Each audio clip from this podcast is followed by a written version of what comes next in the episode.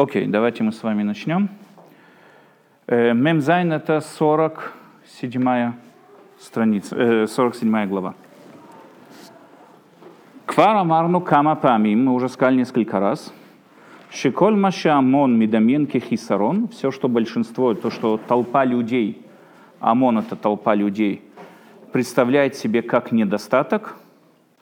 О шиив шалалоту туаладат биахас ляшем, или невозможно себе представить это в отношении к Всевышнему. Сифрея вай нам Мы не увидим ни одного пророка, который это что-то описывал таким образом Всевышнего. То есть мы говорим такую вещь, что те вещи, которые неприемлемы сказать в отношении к Всевышнему, или то, что масса людей не видит в этом что-то такого уважительного, такого впечатляющего, пророки это не приписывают к Всевышнему никогда. Это невозможно приписать к Всевышнему. Авши дино кедина дворим щеушилулу. Несмотря на то, что разница по отношению ко Всевышнему большой нет, описываем мы его тем, что можно ему описать, тем, что его невозможно, то, что приемлемо ему или неприемлемо. Келе шитор бэм мевим ле махшава шель хольшин ошинтан кишлюмет бехас ляшем. Когда мы описываем, опять же, с точки зрения описать Всевышнего тем, что он своей рукой разрывает море, или описать его тем, что у него есть толстая кишка или какой-нибудь кишечник, нам понятно, что кишечника нигде мы не увидим в пророках, нету такого описания, но руки и ноги есть. Почему это сделано? Опять же, для того, чтобы направить сознание толпы людей на то, что есть вообще Бог, что есть вообще что-то, направить сознание людей на то, что есть Бог, и Он существует, а, а, э, то, что не, толпа не видит в этом какого-то уважения, нам это ничего не приписывает. Я хочу здесь, смотрите, описать такую вещь. Рамбам нам говорит, представляет нам такую вещь, мы это чуть дальше увидим тоже. Когда мы говорим о том, что Бог существует, по мнению Рамбама, существование по отношению к Богу, оно неприемлемо. Оно, ну, это не, не, нельзя такую вещь сказать о Боге. Все, что мы говорим о Боге, когда мы говорим, что Он существует, это сказать то, что его не нет. Да, его не нет. Это означает, что он существует. Но понятие, наше понятие существования, чего бы то ни было, оно к нему абсолютно неприемлемо. Почему? Мы с вами сказали, что по мнению Рамбама существование – это микре по отношению к сущности. У нас есть сущность, да, я описываю вам какую-то сущность, я описываю вам какого-нибудь человека. Существует он или нет, не имеет никакого отношения к этой сущности – я могу вам описать, там, не знаю, какого-нибудь сказочного персонажа, русалку, чем она, что она кушает, где она живет, в каких морях она плавает. Могу вам все конкретно не описать, целую сказку вокруг русалки сделать. Существует ли она по-настоящему или нет, это абсолютный микре. Не имеет, это, то есть это не существенное описание русалки, она не имеет никакого отношения к этому, существует она или нет. Поэтому в данной ситуации существование по отношению к русалке – это что-то случайное. Она может быть, а может ее и не быть. Но Всевышний, его суть – это существование. Его суть – это сущность, быть. Это не то, что он может быть, может и не быть, и поэтому это что-то дополнительное к его существованию. Нет. Когда я говорю Бог, я имею в виду, что он есть. Потому что не может такого быть, чтобы Бога не было. Бог есть, его неотъемлемая сущность быть. Поэтому, когда я говорю о том, что Бог существует, это ни в коем случае не входит в ту категорию существования, которую мы используем, когда мы говорим о том, что Петя существует, Вася существует или какие-нибудь там розовые носороги в Африке существуют. Это не имеет никакого отношения к этому понятию существует. Это совсем другие слова. Но что же тогда существует? Мы это используем просто, чтобы направить наше сознание на то, что нет реальности без Бога. Я, у меня нету слов это как-то высказать, как-то сказать что-то в этом отношении. У меня слов просто других нет, поэтому я использую такое слово, что он существует. То же самое в отношении того, что Бог знает. Знание ему никаким образом не, не, не свойственно, ну, как сказать, не, не, не связано с Богом. Человек, мы как знаем, есть какой-то объект, допустим, который существует и без человека. Америка существовала еще до того, как Колумб ее открыл. Ну, если будем исходить из того, что он ее открыл. До того, как Колумб открыл Америку, Америка существовала. Что Колумб сделал? Он открыл эту уже существующий объект. То есть, если бы Колумб его не открыл, мы бы прожили еще сотни лет, не зная о том, что есть Америка. Вдруг мы узнали, что есть Америка. Знание у нас делится на, скажем так, на процесс познания делится на, две, на два объекта. Есть объект познающий, тот, кого я познаю, например, Америка, и есть тот, кто познает этот объект. Колумб, который познал, что есть Америка. Но Всевышнего, за пределами Всевышнего, скажем так, да, у него нет вот этого состояния. Поэтому, например, к чему я говорю, что может вполне быть реальность, где эти два объекта не сойдутся вместе. И Колумб мог бы прожить всю свою жизнь и не знать о том, что есть Америка. Он знает, но он мог также и не знать. Когда мы говорим что-то о знании чего-то, о ком-то, знании каком-то, мы говорим о том, что есть ситуация, что мог не знать, а в, этом, в этой ситуации он знает. Но в отношении Всевышнего это нельзя сказать, что может что-то, что он не знает. Потому что, как мы с вами дальше увидим, Всевышний познает тем, что познает себя, познавая себя, познает все последствия. А Америка есть прямое последствие его бытия. Поэтому нет такого состояния, чтобы он не знал. Поэтому, когда я говорю о том, что Бог что-то знает, мне очевидно и понятно, что мы не говорим о знании, а, а, а что-то происходит, но у меня нет слов это описать. Поэтому я использую, я направляю свое сознание на то, что есть какой-то аспект каких-то, какого-то вида познаний, то есть мои действия наблюдаемы Всевышним, мои поступки надзираемы Всевышним – и я это говорю таким вот образом, как он знает, что есть знание Всевышнего. Но по-настоящему нельзя такое сказать, что Бог что-то знает, потому что это абсолютно неправильное понятие и так далее. Поэтому, говорит Рамбам, все, что мы приписываем Богу, то, что пророки бы, по идее, приписывали Богу, любой, любой атрибут, который мы приписываем к Богу, это в своем роде определенный недостаток в отношении Его величия. Мы как бы его ограничиваем, мы его э, делаем какой-то определенный недостаток. И нет никакой разницы, если я скажу, что Бог все знает, Бог постоянно живучий, или у Бога есть толстая кишка. Нету никакой разницы. С точки зрения того, я описываю то же самое. То есть, потому что как и это недопустимо в отношении и Всевышнего, так и это недопустимо. Только есть вещи, которые для толпы, ну, чтобы направить их сознание на то, что твои действия видимы, твои действия понимаемы, все о тебе все знают, для того, чтобы направить толпу на это. Поэтому пророки использовали такие вот слова, которые доступны для толпы. Бог все видит, Бог все слышит. Твои действия рукой записаны на небесах. В книге, мы говорим, книги открываются в Рошашана и так далее. Какие книги открываются в Рошашана? Зачем Богу нужны эти книги? Зачем Богу нужны эти суды? Конечно, это все не таким образом происходит.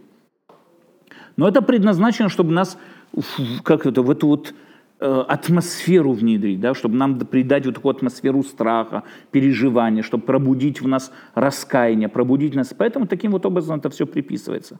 Но очевидно и понятно, что никаких нету мега огромных книг, и какие-то ангелы при нем говорят так, а другие говорят и так. Не надо этого всего. Нету смысла этом всем. Это чтобы дать нам какое-то представление о Боге. Поэтому, по мнению Рамбама, любые атрибуты, связанные с Богом, они предназначены направить наше сознание на то, что Он есть. То, что Он есть, все. Но ни в коем случае мы не можем сказать о Нем даже то, что Он существует, или даже то, что Он знает, или даже то, что Он, как мы уже с вами говорим, там, также то, что Он добрый, щедрый, и все вот эти... Ни в коем случае это нельзя о Нем говорить, потому что это никоим образом не описывает Всевышнего.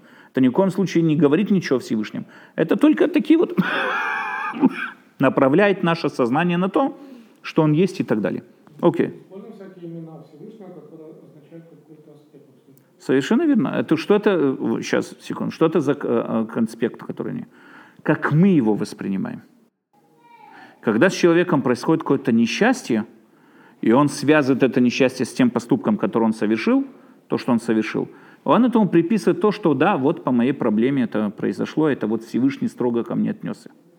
Когда с ним происходит что-то хорошее вследствие его хорошего поступка, он говорит, вот Всевышний меня вознаградил и так далее. Но это как человек воспринимает. Мы говорим о двух ситуациях, как мы это видим и как человек это воспринимает. Это абсолютно разные аспекты. Человек воспринимает то, что Бог добрый, человек воспринимает то, что Бог щедрый, то, что Он строгий. Это вот, например, если мы с вами посмотрим 13 принципов, которыми 13 принципов, которые Э, занимает, э, которым мы говорим о качествах его милосердия, да, там есть также и не только милосердное, мстит сыновьям за отцов и так далее, и так далее. То есть э, это Есть очень много нестыковок. С одной стороны, мы говорим, он добрый, щедрый и мстит сыновьям за, сына, за, э, сыновьям за отцов. Что здесь за добрость и щедрость? Это не имеется в виду, что это 13 качеств его щедрости. Это 13 видов его проявления перед нами, как мы его видим. Когда, например, не дай бог, страдают какие-то дети, мы свалим это, это видно из-за отцов. То есть это как мы воспринимаем. Есть, как он есть по самому, на самом деле, есть, как мы воспринимаем. Это мнение Рамбама. Э, у нас есть другие мудрецы, например, Раби Хаздай Крескас, мы своего уже последний раз часто встречаем, потому что он постоянно конфликтует с Рамбамом. Раби Хаздай Крескас представляет нам другую вещь и говорит, нет, Бог, о Боге мы ничего не говорим. Я думаю, как это правильно сказать. Но понимаете, у такого понятия, например, как отец, допустим, да, у отца отец, это свойство, это понятно, что со словом отец всегда идет понятие сын. Правильно? Нет, нету отца без детей. Правильно? Если я говорю отец, я уже подразумеваю то, что есть где-то сын. И когда я описываю этого сына, я описываю практически сына, ничего не говоря на отца, но подозреваю, что у него есть отец. Ну, если там, скажем, никто не умер и всякое такое, да? Говоря о чем-то. Когда мы говорим о, о угле, ну, там, о огоньке каком-то, да, мы говорим также о, о испарении тепла, мы говорим о свете, мы говорим о чем, чем угодно, о паре, которая из него исходит и так далее. То есть, говоря о чем-то, есть у нас такие определенные понятия, говоря о каких-то понятиях, нам понятно, что этих понятий есть какие-то, я не знаю, как сказать даже, на иврите это называется гдима веахор. Ну, так в средневековье это называлось, гдима веахор. Последствия? Последствия. Я не знаю, то есть, ну, я вам скажу, это два понятия, которые тесно между собой связаны. Да, то есть, когда я говорю о сыне, понятно, что подразумеваю отца. Ну, что есть отец здесь. То есть, не, не с, с точки зрения о сыне. Не потому, что я говорю, откуда сын взялся, потому что у него был отец. Потому что понятие «сын» подразумевает понятие отца. Понятие «тепло» подразумевает источник тепла. Ну, как минимум, да, свет подразумевает свечащийся какой-то объект, который дает нам этот свет. Говоря о чем-то, я понимаю, я могу о чем-то говорить, но я подозреваю в этом, что есть источник это, я даже не знаю, как это правильно сказать. Называется гдима вахор, так называется на иврите. Часто использовали, Ральбаги использовал часто такое понятие и так далее. Гдима вахор. Поэтому говорит нам Раби Хаздай Крескас. Когда мы говорим о доброте Всевышнего – о щедрости Всевышнего и так далее, мы говорим о том, что исходит от него, излучается от него. Это параллельно сферот в Кабале. Знаете такое понятие сферот? Десять сферот, если вы когда-нибудь видели, эти рисунок такой каббалистический там и так далее. Мы говорим о том, что по-настоящему он и заложил идею сферот, Раби Хаздай Крискас. Потому что Раби Мейр э, Ибн Габай и другие, которые там очень расписали вот это вот понятие сферот еще до Аризаля, они практически все полагались на его вот это вот объяснение.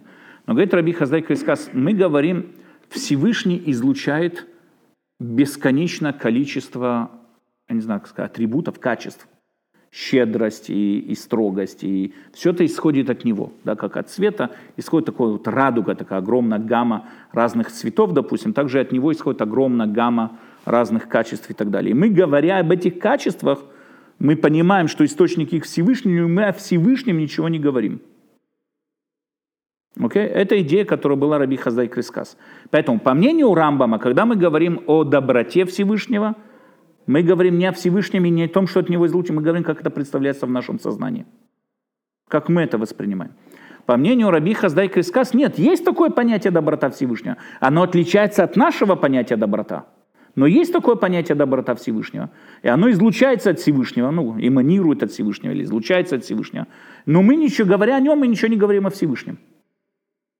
Это то, то что мы, как вот, как говоря о сыне, я понимаю, что есть отец, но еще ничего не сказал отце. Э, его друг был, Раби Хаздай Хрискас был друг, который звали Риваш. И Риваш в своем шуте пишет, что вот он видит, что люди, которые говорят пресферот, он говорит, что в христианстве есть троица, люди верят в троицу, а в иудаизме есть десятина, то есть люди верят в десятину. как бы он такой вот. Но по-настоящему многие спорят с этим, потому что Троица, вот эта Святая Троица, Отец, Сын и Святой Дух, говорят что-то персонально о Всевышнем. У них каким-то образом Всевышний один делится на три. У Раби Хаздай Крискас ничего не сказано о Всевышнем, это подчеркивает. Ничего не говорится о Всевышнем. Говорится его эманации, о его из, из, из, излучении его, исходящее от него, излучение. Оно разбивается на бесконечное количество атрибутов из которых практически формируется весь этот мир и так далее. Из него исходят все эти качества. Поэтому, говорит Раби Хаздай Крискас, конечно, я могу говорить о существовании Всевышнего, понимать, что он существует по-другому, чем человек. Он существует необходимо сущий, человек условно сущий, он существует за пределами времени, человек в пределах времени. Мне это понятно и очевидно. Но я говорю о существовании Всевышнего.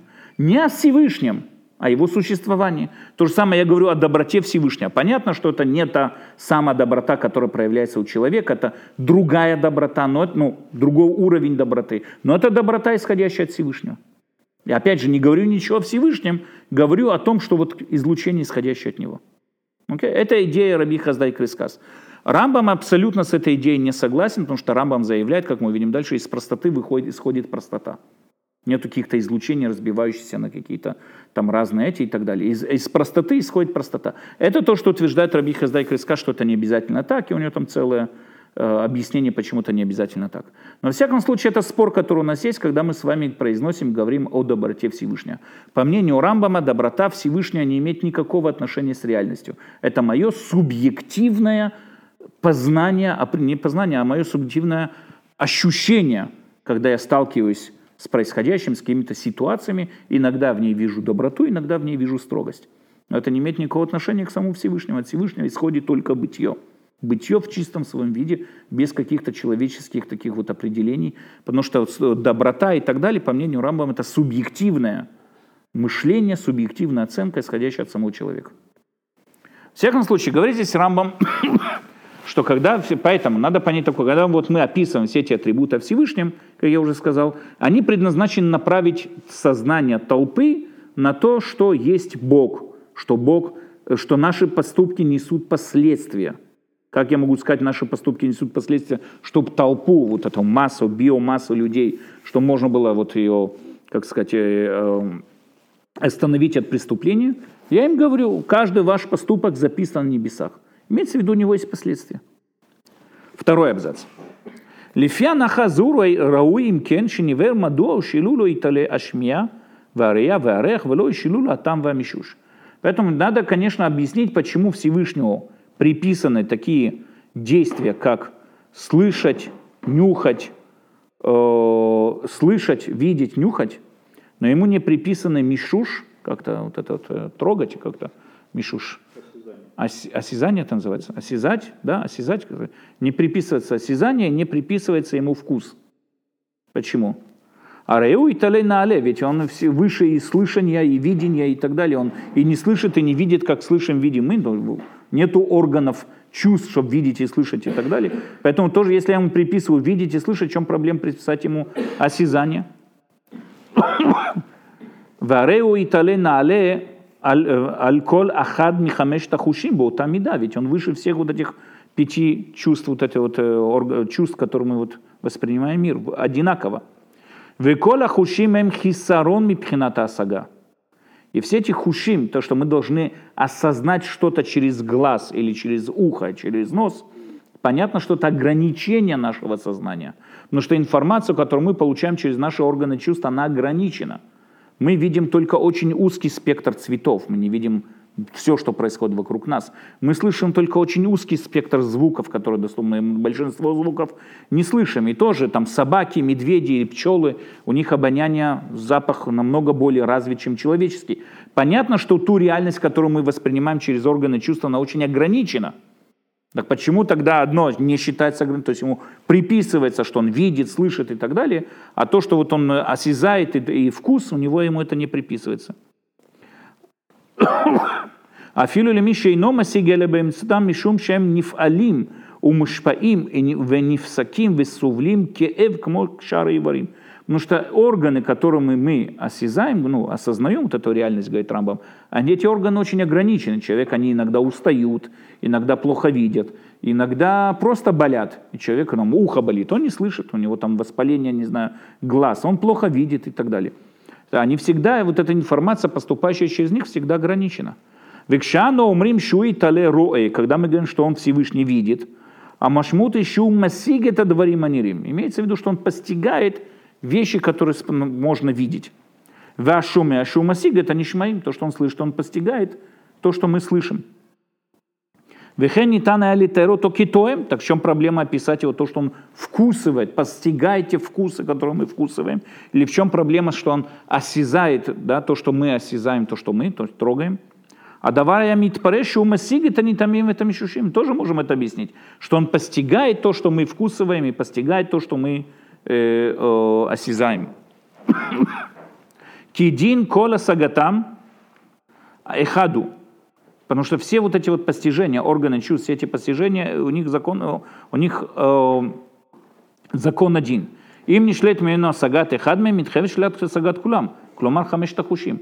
Если мы говорим, нам понятно, мы говорим, что Бог не видит, или Бог не слышит, нам понятно, что и другие пять осязаний мы должны тоже от него Э, отказ, ну, как, отвести от него.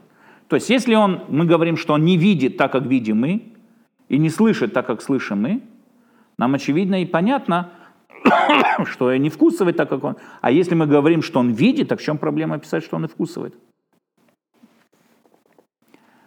ומתחייב דו השגת אחד מהם, כלומר השגת מה שמשיג את אחד, מתחייב שישיג כל חמשת המושגים. אך אנו מוצאים שכתבי הקודש שלנו אומרים, но мы видим, что у нас, например, написано в Ярашем, и увидел Бог, в Ишмашем, и услышал Бог, в Ярахашем, и унюхал Бог. А в нигде не написано в Имашеш Ашем, нигде не написано, что осязал, ну, как-то трогал Бог. А Сибали Кахи, почему это так, в чем разница между ними? Щиткабе бедимно шель колехад, шашем ино нуге бегуфим кинегат гуф бегуф. Для того, чтобы описать, что Всевышнему для постижения не надо прикасаться. Он объясняет почему. Ну что вкус и осязание, мы их постигаем непосредственно прикосновением к определенному предмету. Чтобы узнать, что это твердая вещь или горячая вещь, мне надо ее потрогать.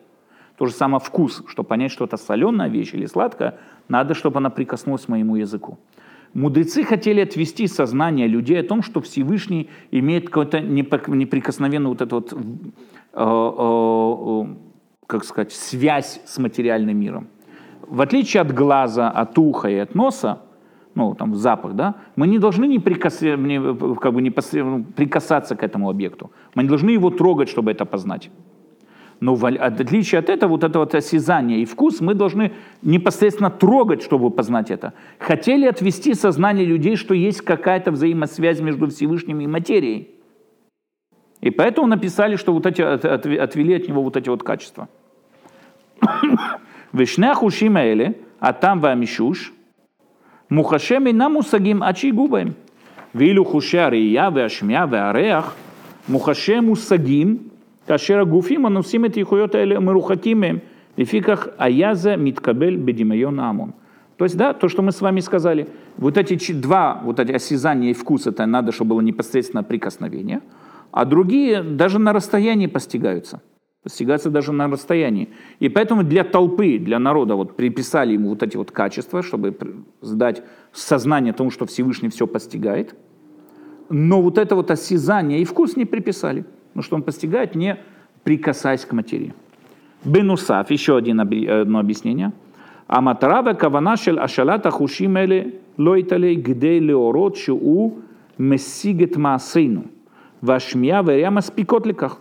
מעשינו. והשמיעה והראייה מספיקות לכך. כלומר שכך מושג כל מה שהוא עושה, או אומר הזולת, כמו שאמרו, על הדרך הגערה והרתעה בתוך תוכה ודמה למעלה ממך, עין רואה ואוזן шумат. Еще одно объяснение, он говорит, это для того, чтобы нам только что требовалось. Зачем надо было описывать у него вот эти вот э, качества, вот эти чувства, органы чувств, что, что он видит и слышит. Предназначено для того, чтобы писать, что все контролируется, все надзирается Всевышним. Для этого нам достаточно глаза и уха. Нос там для того, чтобы сказать, что он э, чувствует наши жертвы. Но глаз и ухо достаточно сказать, что он все надзирает, все видит и все понимает. И поэтому нет, нету никакого смысла приписывать ему осязание и вкус. Это вообще никакого отношения к этому не имеет. Поэтому их не приписали. Как у нас написано в Масехе вот, знай, что выше тебя глаз видит, и ухо слышит, и так далее, и так далее. Что Мишната хотела сказать? Что все твои действия имеют последствия. Все твои действия постигаются, имеют последствия, у них есть последствия, и так далее, и так далее. Поэтому это приписалось таким вот образом. Глаз видит, ухо слышит, и так далее. Но трогать здесь нету смысла. А? Невкусная еда это не преступление. Невкусная еда, кроме того, это не преступление, да. Конечно. Да. Поэтому нету смысла это постигать, да. Но смотря где, смотря, это может быть также и преступление. Смотря где, в каких ситуациях. Окей. Дальше. Вата Юдея, пятый абзац. Вата Юдея бемет шидина коль дин эхад. Но однако знай, ты знай, ты умный. То есть это, надо понять, книга писалась его ученику.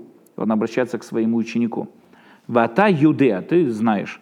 Шидин аколь дин эхад, что закон у всех этих пяти вот этих вот э, чувств, закон одинаков. Вишеофен шебони шлеламено асагата мишуш ватам, и так как мы отвели от него вот это вот осязание и вкус, бото офен, тем самым образом, э, от смо не шлальмено арая веашмия веараха. Также мы от него отводим вот это вот, то, что он видит, слышит и нюхает. Не нюхает Всевышний ничего, не видит Всевышний ничего, не слышит он ничего. Киаколь асагот гашмиот, потому что это все через органы чувств, материальные, через органы тела. Випалует мацави миштаним. Эля шахисарон шель хелькам никар, вилу хелькам яхасим битаут шлемут. Только, опять же, толпа, одну из этих вещей, толпа видит какой-то, какой-то недостаток, а другой видит какой-то не недостаток, а величие – если мы скажем, что Всевышний все видит, в их понятии это величие этому. Если мы скажем, что Всевышний все слышит, в их понятии это величие какое-то. Но если мы скажем, что он все трогает, ну, это как-то уже не так вызывает у них такого восхищения. וזאת כפי שגלוי גלוי חסרונו של הדמיון ואילו חסרון של החשיבה והנאה אינו גלוי. ולכן לא יוחס לו רעיון שהוא דמיון, ויוחס לו מחשבה ותבונה שם חשיבה והבנה ונאמר אשר חשב השם убит винато Наташа Майм. И также, он говорит Рамбам, Всевышнему не приписывается воображение или какая-то идея. Мы не видим где-то, чтобы у него там писалось какое-то воображение или что бы то ни было. Но ему приписывается мысль. Планировал Всевышний, как у нас здесь написано, Ашер Хашав Ашем, думал Всевышний там, сделай то-то и то-то, написано о Зверемьяу. Или Битвуно Наташамайм, у нас тоже написано. В разуме своем, в сознании своем э, усадил землю и так далее. Ареш Ира Гамба Асагота пнемет бы думели Маши Ира Асагота Хущета Глюет. שולחן מושלכות וכאן מושאלות, וכל זה כלשון בני אדם. מה שיוחסו לו שלמות תואר בו, מה שחסרון ניכר, לא תואר бо. То есть то же самое, так как мысль, сознание, мысль, она вызывает у людей восхищение, то есть умный, сознательный, понимающий, а воображение не вызывает какого-то восхищения, поэтому воображение не приписалось Всевышнему, а мысль приписалась Всевышнему. ומצד אמת אין אותו עצמי אמיתי נוסף על עצמותו כפי שהוכח. Но по-настоящему нет никакого описания, которое мы можем приписать Всевышнего, кроме то, что он есть. Что такое Бог? Бог он Бог. Я всегда говорю в Йом-Кипур, да, в конечный этап молитвы, Тфилата Наила, мы заканчиваем молитву. Уже вот, вот сейчас должно начаться Майрив, уже там осталось последние 15 минут, еще там Кидуша Ливана сделать, ну кто-то считает, осталось последние 15 минут до вот этого вот и уже конец Йом-Кипура, да?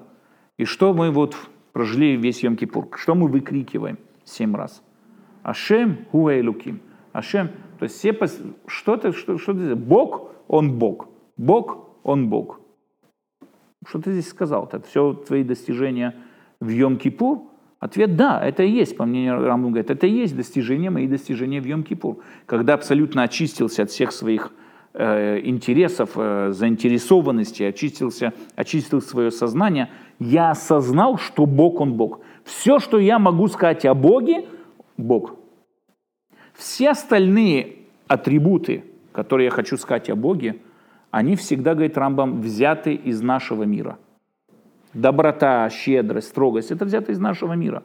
Мощь, сила, ум – это все взято из нашего мира – все, что я беру из нашего мира, я не могу ничего сказать о нем.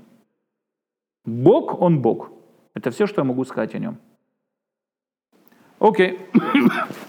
Давайте следующую главу, но мы здесь ее быстро пробежим. Здесь только стихи, стихи, стихи, стихи, которые он приводит с Рамбом. Окей. Э, мы сейчас, да.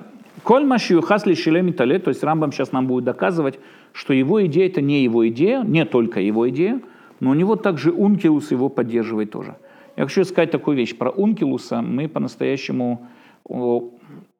Наша традиция, что Ункилус был один из первых комментаторов Торы, да, что он был еще до Мишнайот, был каким-то родственником Титуса там описывать нам. Ну, это, конечно, это не исторический факт, но там, ну, во всяком случае, он был где-то пример во времена Титуса.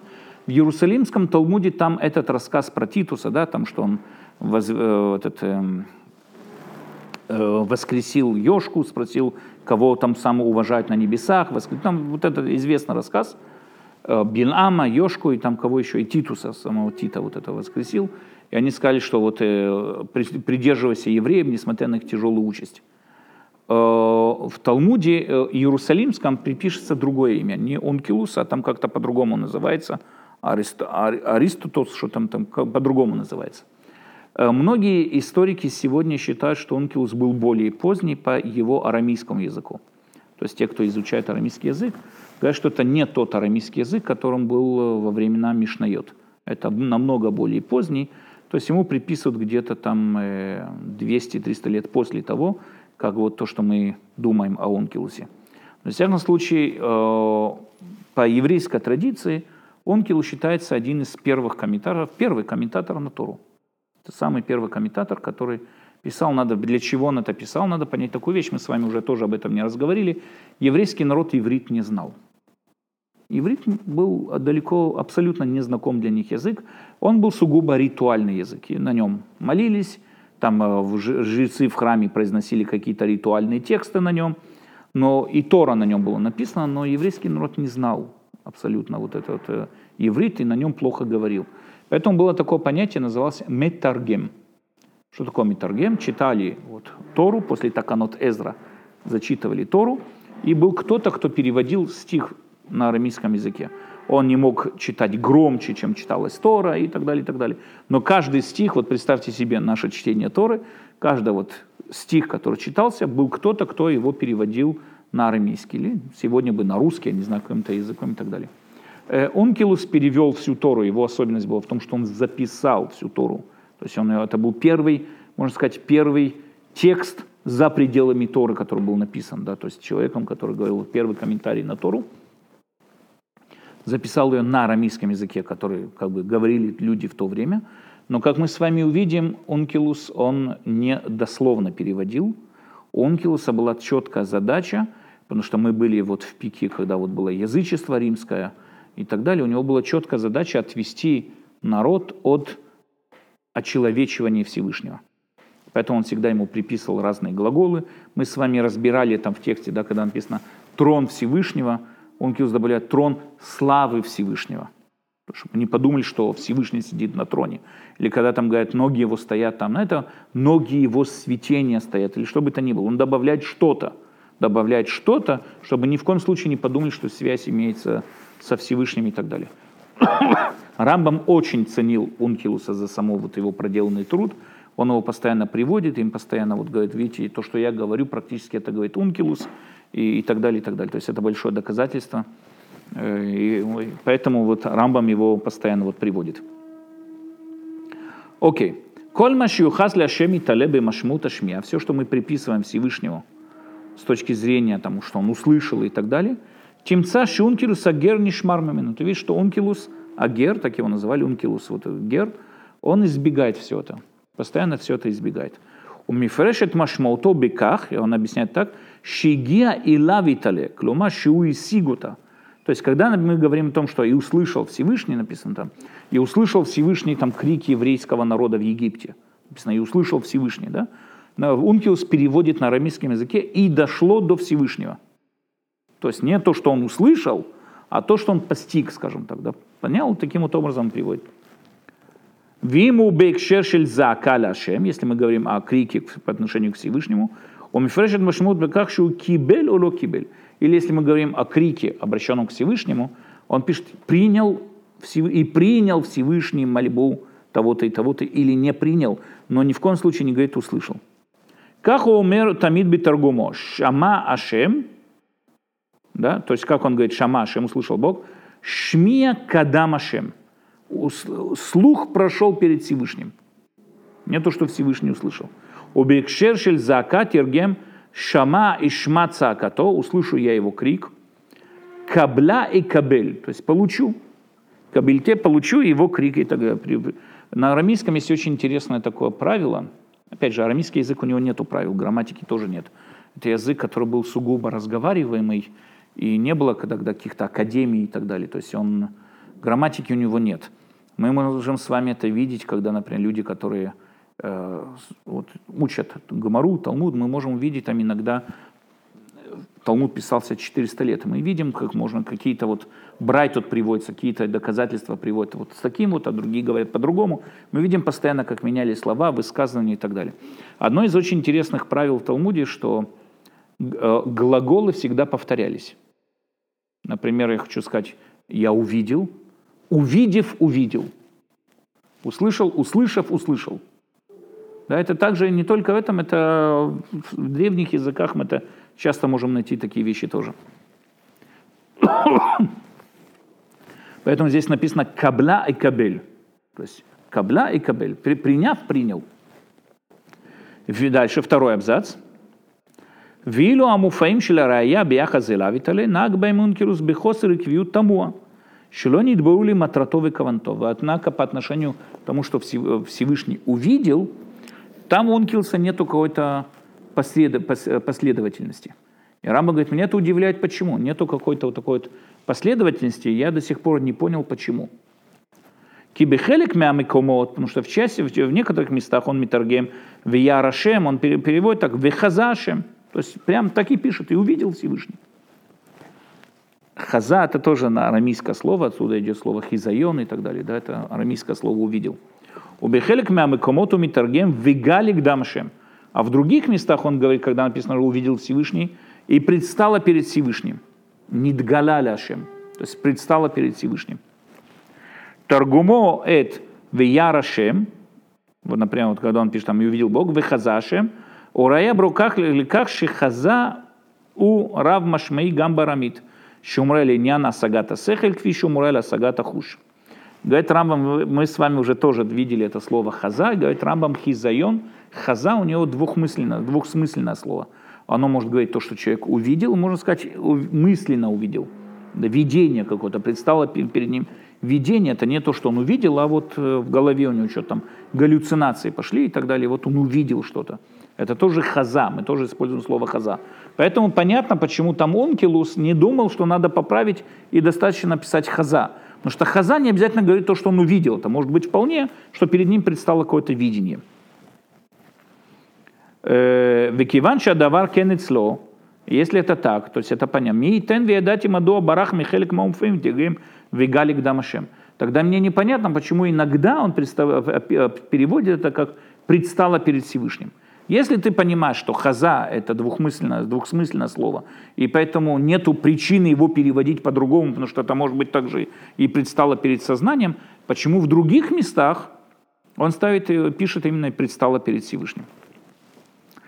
Третий абзац. Кашет бунанти бенусхаот, а торгум шимацати, когда вот смотрел разные варианты вот, вот, торгума, который я нашел, и маши шматив безмана лимуд – מצאתי שכאשר הוא מוצא את הראייה הקשורה לעוול או נזק ועושק, он מתרגם אותה галь, галь гдам Ашем. Рам говорит, все-таки какой-то определенный порядок я там нашел, какую-то системизацию такую. Всегда, когда говорится о том, что Всевышний увидел какую-то несправедливость, грабеж, несправедливость, что-то, да, увидел в поступках еврейского народа, ну, в общем, людей, написано там «и предстало перед Всевышним» да, когда там обижают вдову, или там обижает сирот написано, и не то, что и увидел Всевышний обиды, там это, а предстала перед Всевышним и так далее. Эн сафек шихазаби сафазу мицаен это сагаве это еще давар мусаг квишу саг. Лахен иму маца это раяк шура леошек, эн умер вихаза эла гали гдам ашем. Э, поэтому, поэтому говорит Рамбам, что когда мы говорим, что вот хаза, это можно сказать, как надзирал, как видел и так далее, когда мы говорим, что Всевышний постиг это, он это постиг, можно здесь ошибочно понять, что он дал здесь какое-то согласие этому, этой несправедливости. То есть, и постиг Всевышний эту несправедливость. То есть как бы дал какое-то согласие. Поэтому там Ункилус пишет, предстало перед Всевышним это, не, это несогласие. А где он видит что-то там хорошее, правильное, тогда он пишет, что он постиг Всевышний, не просто увидел, а дал там как бы согласие. Окей, מצאתי איפה שהוא תרגם כל ראייה שהוכסה להשם בכל תורה וחזה, מלבד אלה שיתר לך. Поэтому везде, говорит Рамбам, где Ункиус пишет раия вехизайон, везде переводит рия или как хизайон, ну, хаза, или как предстало перед Всевышним, кроме тех стихов, которые он приведет, и здесь у нас сейчас приводится где-то стихов 30, кроме всех тех стихов, которые мы с вами увидим сейчас. Э, да, извините, он, он говорит такую вещь. Везде, где Всевышний говорит Рия, это везде Хаза, кроме вот этих мест, где он переводит что-то Гали Мифнеашем, да, Гали перед, э, предстало перед Всевышним. Например, написано так. Кира Ашем эт они. Э, это, по-моему, про Леа, да, когда она там давала имена сыновьям, она сказала, что дала какое-то имя, потому что, почему? Потому что Всевышний увидел ее несчастье, ее нищи, ну, не то, что нищету, ее несчастье. Поэтому назвал его Реу Бен, то есть видел и дал сына. И там Онкиус говорит, что вот, говорит Леа, увидел Всевышний мое несчастье, а рей галик дам ашем эльбунай. То есть предстало мое вот мое, мой эльбон, моя обида предстала перед Всевышним. Дальше написано «Кирейтит коль эт ашколь ашер лаван асалиха». Когда говорит, э, Всевышний обращается к Якову, говорится, я видел все, что тебе сделал, всю ту несправедливость, которую тебе сделал Лаван. И там тоже написано «Арей гали кадмай». Тоже передо мной предстала все то справедливость. Авшим даберу малах, лехас сага амураля, еще давар мишум шу авель. Несмотря на то, что это ангел сказал Якову, но все равно это приписывается ему то, что вот предстало передо мной, перед Всевышним, предстало передо мной и так далее. То есть как же мы видим, то есть Рамбам подтверждает свои слова, где говорится о несправедливости. Дальше написано в Яре Лукимет Бне Исраэль, увидел Всевышний сынов Израиля, когда над ними издевались в Египте, в Игале Гдамашем Ши Абуда Дибне Израиль, он говорит, и предстало перед Всевышним порабощение еврейского народа. Рао раити это они, ами, миглай гали кадма шем шабуда ами и так далее. То есть увидел я нищету своего народа, предстала передо мной вот эта вот нищета, несчастье шабуда моего народа, порабощение моего народа. И так далее. Вегам раити это лахац, ашем сам лухцим там гали духка. Когда увидел тоже давление, которое на вас давит Египет, египтяне, предстало передо мной это давление. Дальше написано, «Виямейнам вишмуки покада шемидмней сель киратон ям». То же самое увидел Всевышний несчастье еврейского народа. Тоже «Варей гали кадмой абудун». Предстало перед мной их порабощение. Раития тамазе и на амкше орефу написано. Видел этот народ, который упрямый народ. Гали кадмай аман. Предстало передо мной их упрямство. Э, их вот это амаадень. Предстал передо мной этот народ со своим упрямством. Вяр луким эдбне Исраиль и так далее. Э, дальше э, э, где-то. Вераите от хатам кмо вяр луким эдшемашмуто раит цевлям. Вяр ашем вейн ац. Видел Всевышний разозлился, и нацат разозлился. Гали Гдамашен тоже предстала перед Всевышним. Кеадейн Ашем имо веала вода витнахем ки ире ки азлат яд. Аре гали кадмой гамзе мацав шель ошек ну, и так далее. Да? Ну, то есть постоянно это... Мы везде видим, где какие-то несправедливости, какое-то несчастье, всегда приписывается то, что вот Всевышний предстало перед Всевышним. Виколь зе икви альдерих абет эль амаль вело юхаль. То есть это все постоянно идет, как то же самое, что написано абет эль амаль вело юхаль. Увидел вот это труд и не смог больше. Влахен коль шабуд виколь хет омитаргем гали кадмой о гали кадмай. Любой грех и любое вот порабощение предстало перед Всевышним. А валя пируша наэве атовазе шенбу сафек, да, то есть вот это вот последнее, то, что я сейчас объяснил, здесь без сомнения это красивый комментарий к Ункилусу. То есть я красиво объяснил сейчас, почему иногда Ункилус пишет хаза, а иногда пишет предстал перед Всевышним.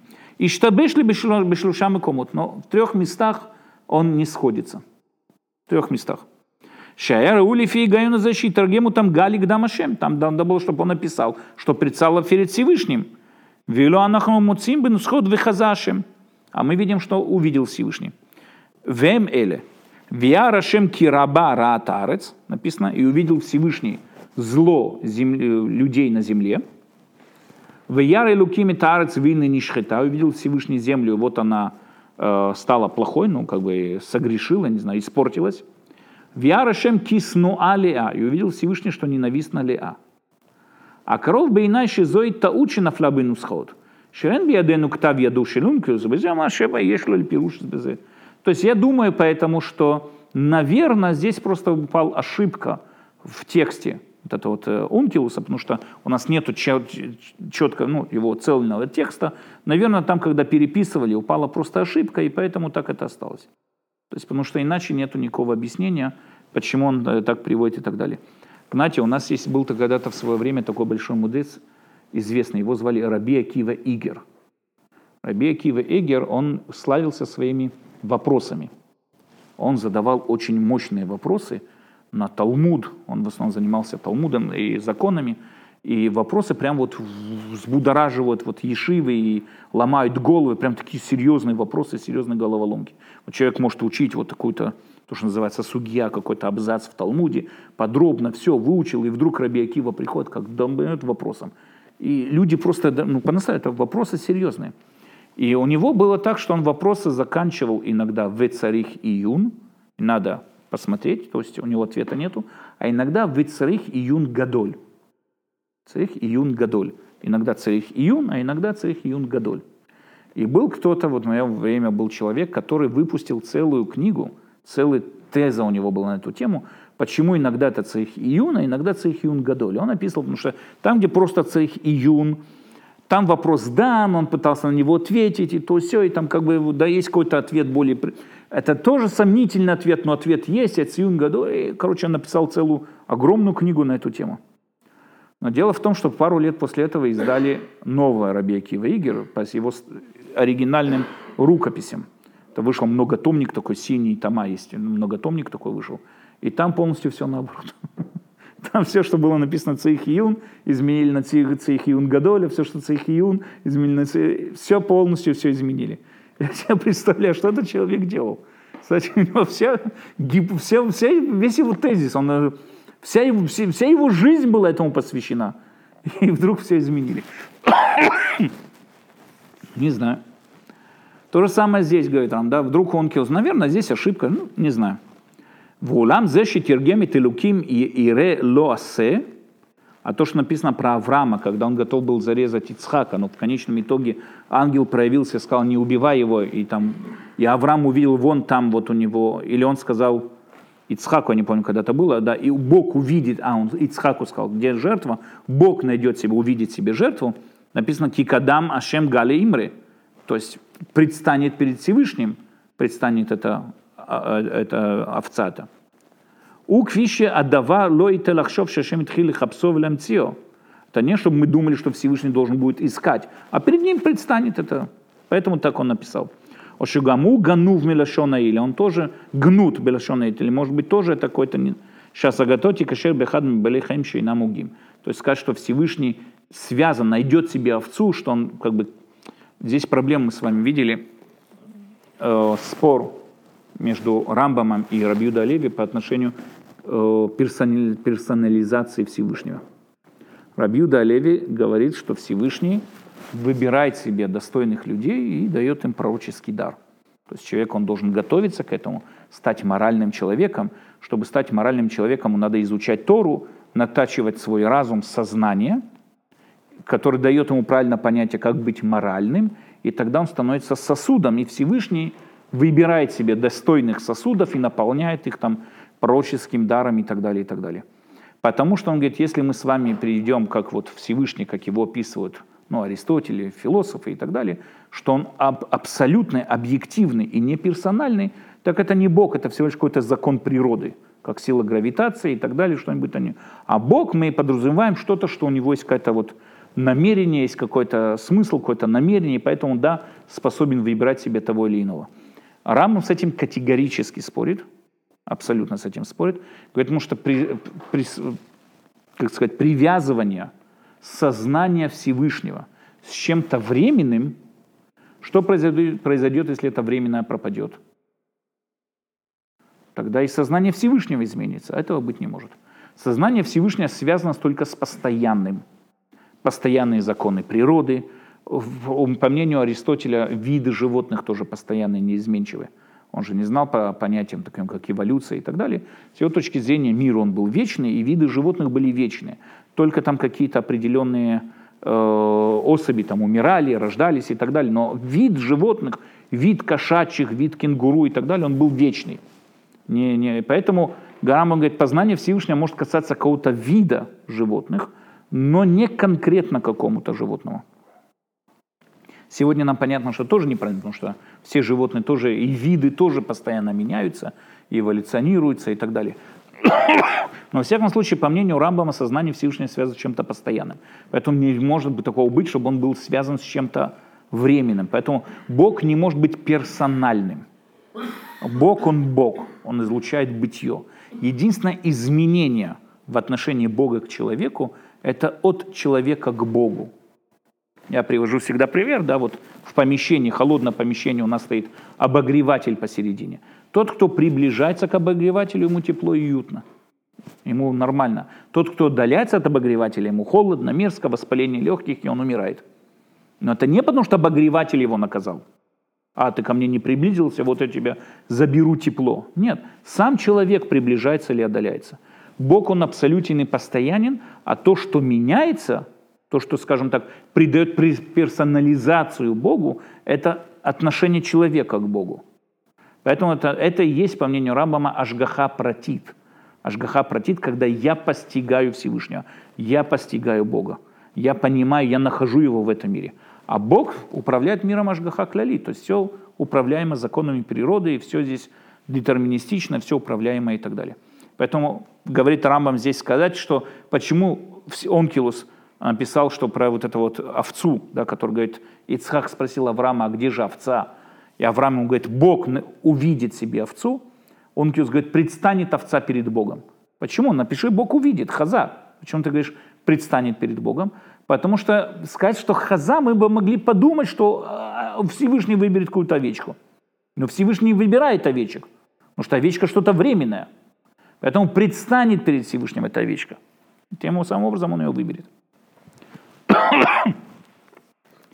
Рауй лахкорей тев, где ли верета нусхаут безе, то есть надо, конечно, исследовать э, Ункиуса, чтобы понять все вот эти вот э, его нусхаот, ну, как его, как перевести нусах, я никогда не понимаю.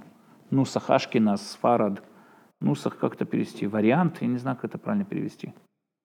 Нусах, Нусах, не знаю, как-то, я всегда с этим затрудняюсь, ну, если бы это было единственное слово, которым затрудняюсь, но оно мне постоянно как-то не, не...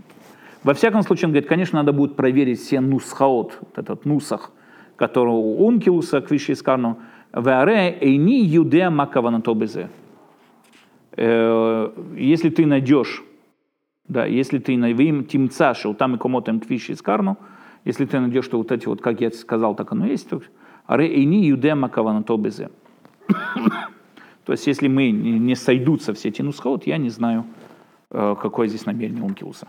Окей, мы с вами, Борухашем, закончили две главы сегодня. В следующий раз у нас будет интересная глава, очень важная глава, связанная с ангелами. Ангелы. Кто такие ангелы? Что такое ангелы? Откуда берутся ангелы? Как это понимать вообще такое понятие ангелы? И на этом мы практически заканчиваем вот эту вот часть терминологии, где мы там описываем э, Всевышнем там, э, и так далее. И без Раташа мы переходим к новой, ну, главной части этой книги, то, что называется «Отрицание атрибутов».